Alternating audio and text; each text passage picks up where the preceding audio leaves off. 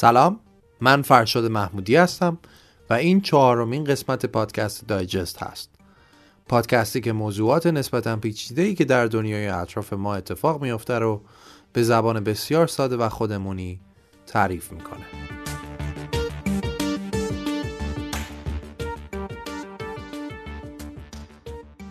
خب ما امروز می‌خوایم در رابطه با مرموزترین کشور دنیا که اخیرا در صدر اخبار تمام دنیا هست صحبت کنیم. یعنی کره شمالی. احتمالا هر چقدر هم که اخبار رو نبینید حتما در این چند سال اخیر حداقل یک بار این اسامی رو شنیدید. کره شمالی آزمایش موشکی آزمایش هسته‌ای آمریکا چین و غیره. ولی برای اینکه بفهمیم ریشه این مسائل کجاست و همه این داستان ها از کجا شروع میشه مثل همیشه باید یکم بریم عقبتر و از پیدایش ماجرا داستان رو دنبال کنیم.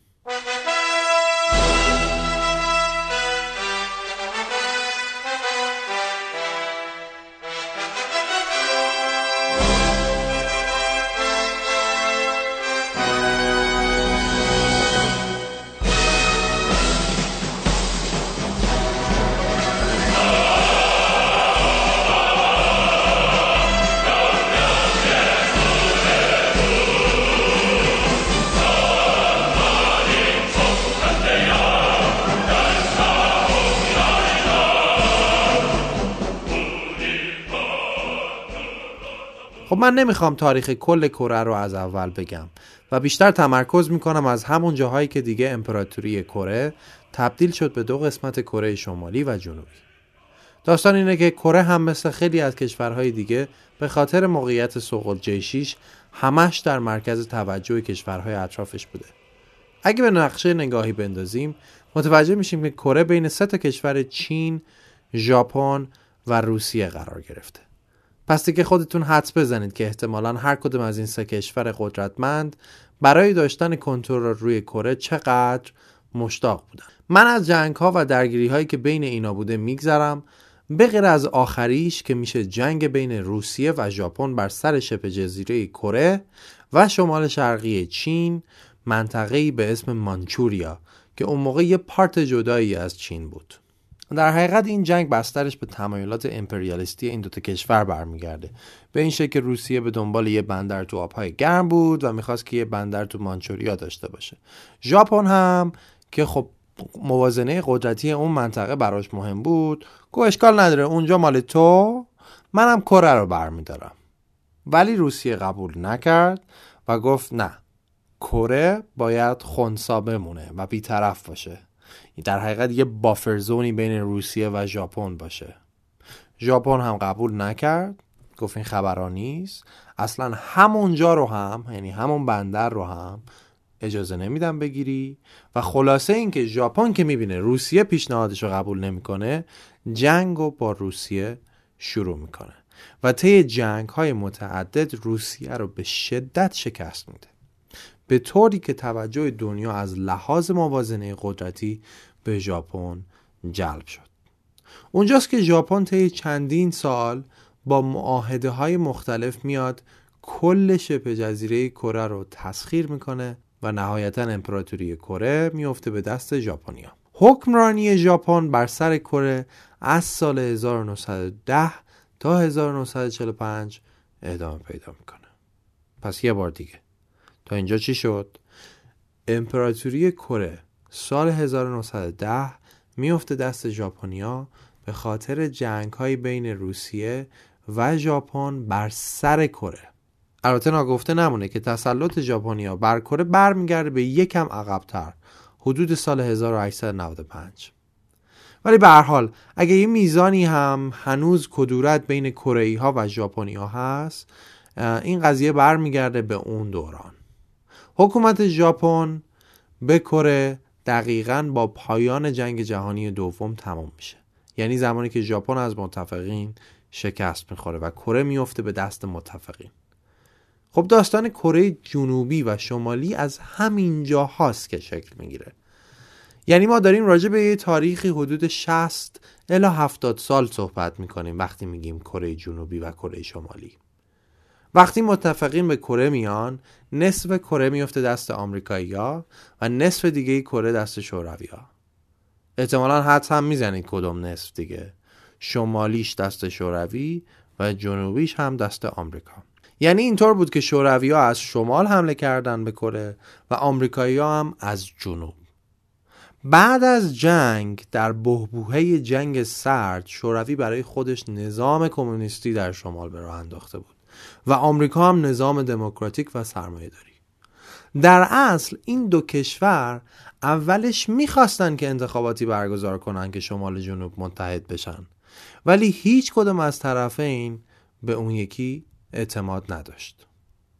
خلاصه اینکه در نهایت در سال 1948 آمریکا از این طرف با سازمان ملل در کره جنوبی با برگزاری یک انتخابات یه رهبر ضد کمونیستی رو رئیس دولت کره جنوبی می‌کنن.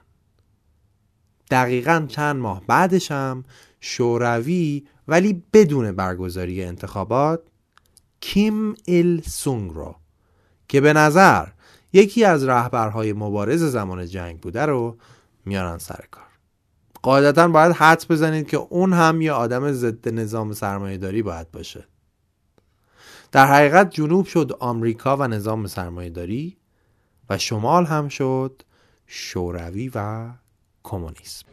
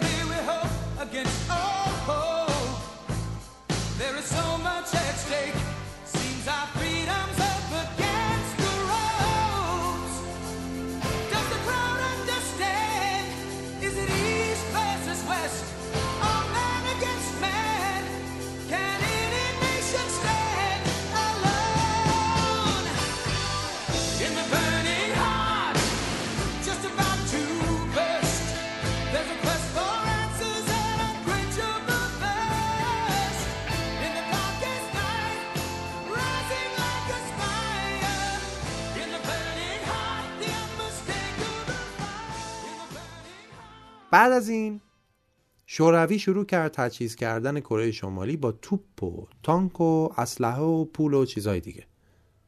ولی آمریکا از اون طرف زیاد کره جنوبی رو تجهیز نکرد. شاید به خاطر اینکه در اولویتاش نبوده.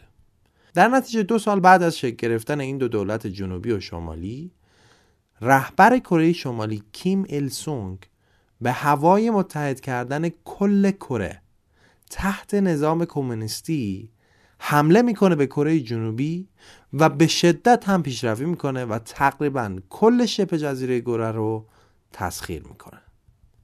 اینجاست که سازمان ملل با رهبری آمریکا میاد وسط و شروع می‌کنه به بازپسگیری کره.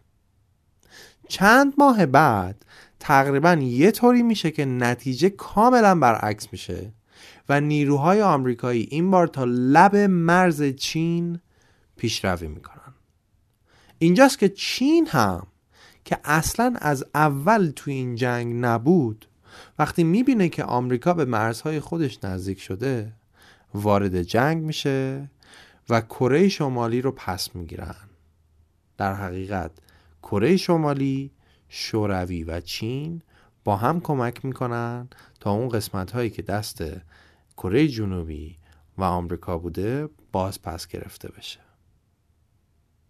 در نهایت یه توافقنامه امضا میشه که موقتا بین این دو دولت جنگ متوقف بشه. به این تیپ از توافقنامه میگن آرمستس در انگلیسی. آرمستس در حقیقت یه توافقنامه ایه که طرفین در حال جنگ با هم توافق می‌کنن تا موقتا جنگ بینشون متوقف بشه. ولی الزامن به معنی صلح و آشتی نیست این یعنی اینکه این دو کشور هنوز هم به لحاظ حقوقی و فنی در جنگ با همدیگه هستند.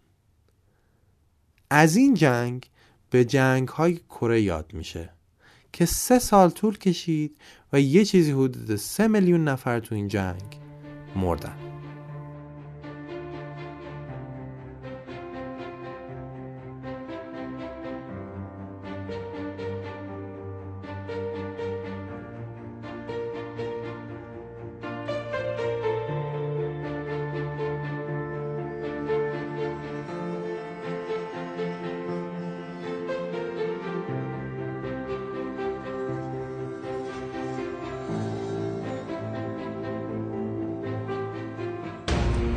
از زمان جنگ به بعد هم کره شمالی به طرق مختلف شیطونی های خودشو کرده. چندین بار سعی کرد که رئیس جمهور کره جنوبی رو ترور کنه ولی موفق نشد.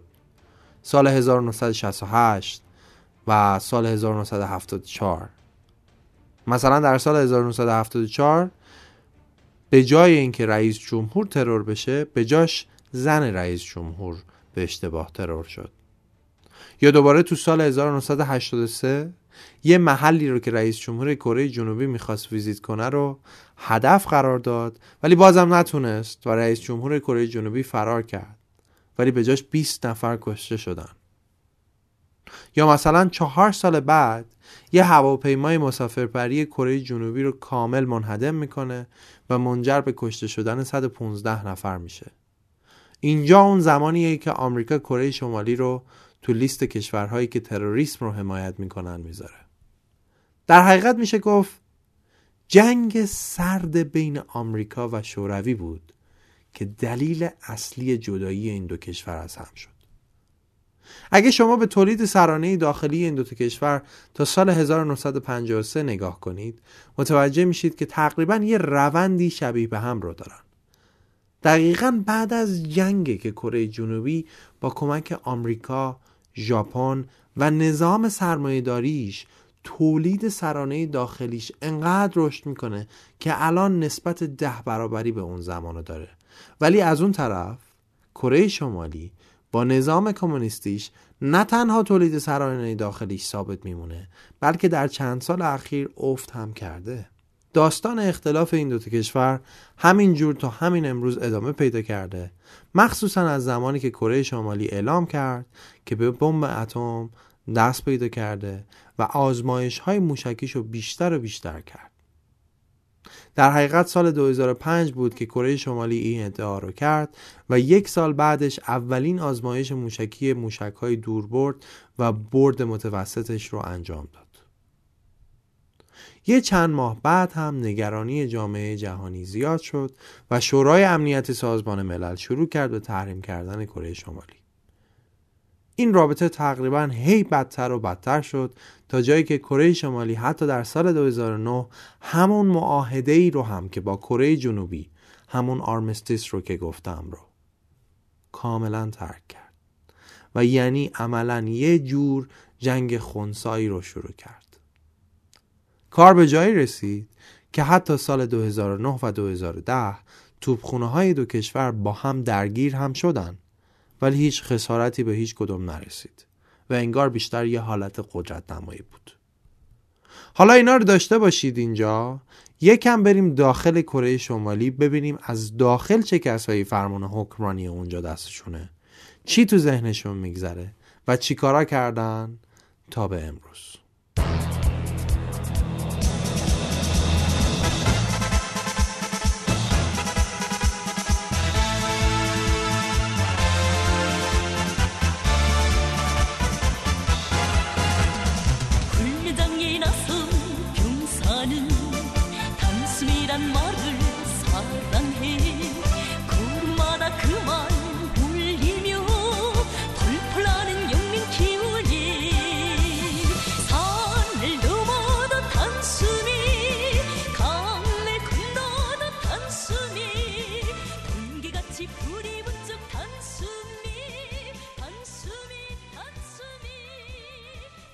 خب کل حکومت کره شمالی از زمان شکگیریش تحت نظر یه خانواده بوده. یعنی خانواده کیم. اولش کیم ال سونگ بزرگ یعنی پدر بزرگ و بعد پسرش کیم جونگ ال و الانم نوش کیم جونگ اون. پس از همون اول متوجه میشیم که این یک نظام سلسله‌ای و توتالیتریانه که فقط بین اعضای خانواده داره هدایت میشه. کره شمالی اتفاقا اوایل حکومتش جالبه که بدونید وضعیتش حتی از کره جنوبی هم بهتر بود و همچین که هی پیش می‌رفت وضعیتش بدتر و بدتر می‌شد. یادتونه که گفتیم کره شمالی با روسیه و چین خیلی روابط خوبی داشت؟ در حقیقت یکم که گذشت کیم ایل سونگ یواش یواش خودش رو حتی از شوروی و مکتب کمونیسم هم جدا کرد و برای خودش یه مکتب جدیدی راه انداخت به اسم جوچه. جوچه در حقیقت مکتبی بود که معنیش اتکاب خود بود و بر روی سه محور سوار می شد استقلال سیاسی، استقلال اقتصادی و استقلال دفاعی. در حقیقت این مکتب بود که باعث شد سیاست های انزوایی دولت بیشتر و بیشتر بشه و همش بخوان همه چیز خودشون انجام بدن. از طرفی هم طی سالیان سال این سلسله کیم شروع به وضع قوانین امنیتی نظارتی بسیار شدیدی کرد که احتمالا از این ور زیاد شنیدید. مثلا توی کره شمالی یه نوع مجازات وجود داره معروف به مجازات سه نسل. یعنی اگه پدر بزرگ شما چند دهه پیش یه جرمی مرتکب شده نه تنها خودش تا ابد می‌رفته زندان بلکه بچهش یعنی پدر شما هم باید توی زندان میموند و میمرد تا آخر عمر. و بعدش هم شما که نوش باشی باید اون مجازات رو تحمل می‌کردی و کل زندگیت رو در زندان سپری می‌کردی. انقدر سخت که حتی کسی فکر ارتکاب جرم هم به سرش نزنه. کلا نظام کره شمالی تقریبا یک رویکرد پدرانه برای ملت در پیش گرفته که اساسا میگه اون چی که من میگم صلاحتونه و به صورت کلی کل نظام رو کاملا به شکل بسته و ایزوله در نظر گرفته. اینایی که می‌خوام الان براتون بگم فقط یه سری از قوانین عجیب غریب توی کره شمالیه.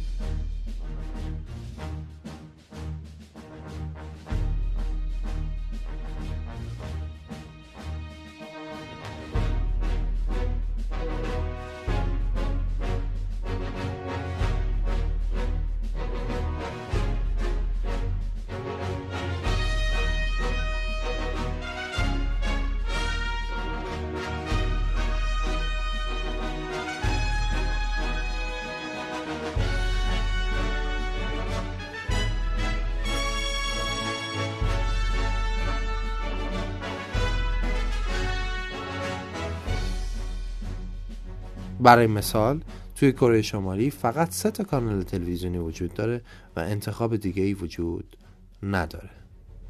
اگر رفتین آرایشگاه مدل موی شما فقط باید یکی از 28 مدل موی تایید شده دولت بشه و انتخاب دیگه ای باز ندارید. برای زندگی در پایتخت نیاز به تایید و مجوز دولت دارید. اگه فرزندتون رو به مدرسه میفرستین هزینه میز و صندلی و تخته رو باید جداگونه بپردازین. داشتان کتاب آسمانی در کره شمالی غیرقانونیه.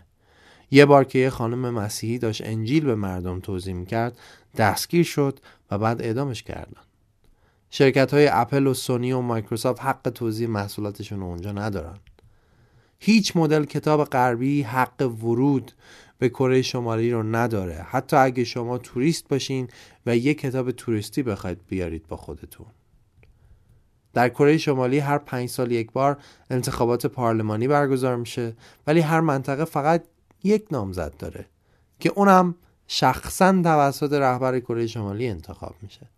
و اگه هم خواستید در رای دادن به اون شخص مخالفت کنید در روز رأیگیری یه صندوق رأی جدا هست که جلوی همه باید این کار بکنید.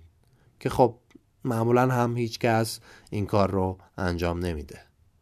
جالب اینه بدونید که درصد مشارکت رأیگیری در کره شمالی یه چیزی حدود 100 درصده. یعنی همه باید یه جورایی رأی بدن.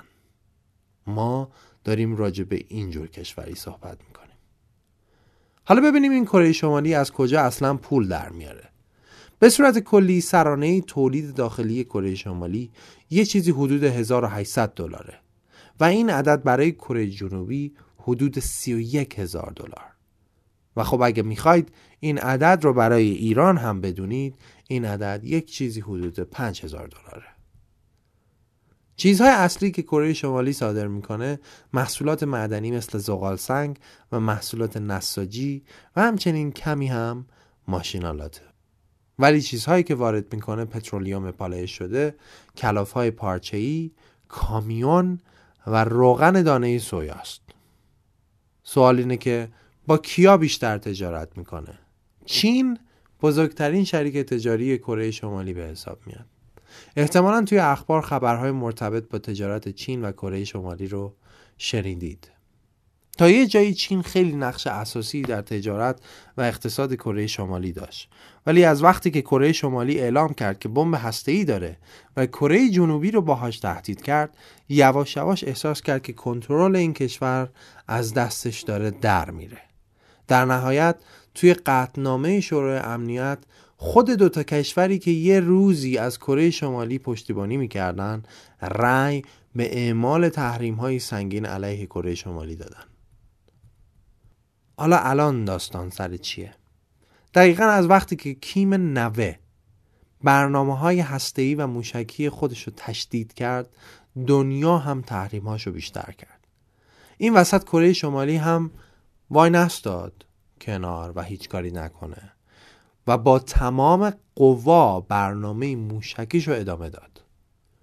نکته ای که در مورد این موشک ها باید دونست بردشونه. در حقیقت یکی از دلایلی که مخصوصا این چند وقت اخیر بحث کره شمالی داغ شده اینه که تعداد آزمایشات موشکی کره شمالی در سال 2016 و 17 به طرز فزاینده زیاد شده و مهمتر این که در چهارم جولای 2017 اولین موشک قاره پیمای خودش رو آزمایش کرد. این سری از موشک های کره شمالی اسمشون هواسانگه این قضیه مهمتر هم شد وقتی که تو نوامبر 2017 آخرین ورژن موشک های هواسانگ خودشو که از همه ورژن های قبلیش بیشتر هم برد داشت رو در منطقه اقتصادی ژاپن آزمایش کرد. بعضی از متخصصین ادعا دارند که تو سال 2018 کره شمالی به تکنولوژی موشک قاره پیمایی که قابلیت حمل کلاهک هسته‌ای تا آمریکا رو داشته باشه دست پیدا می‌کنه.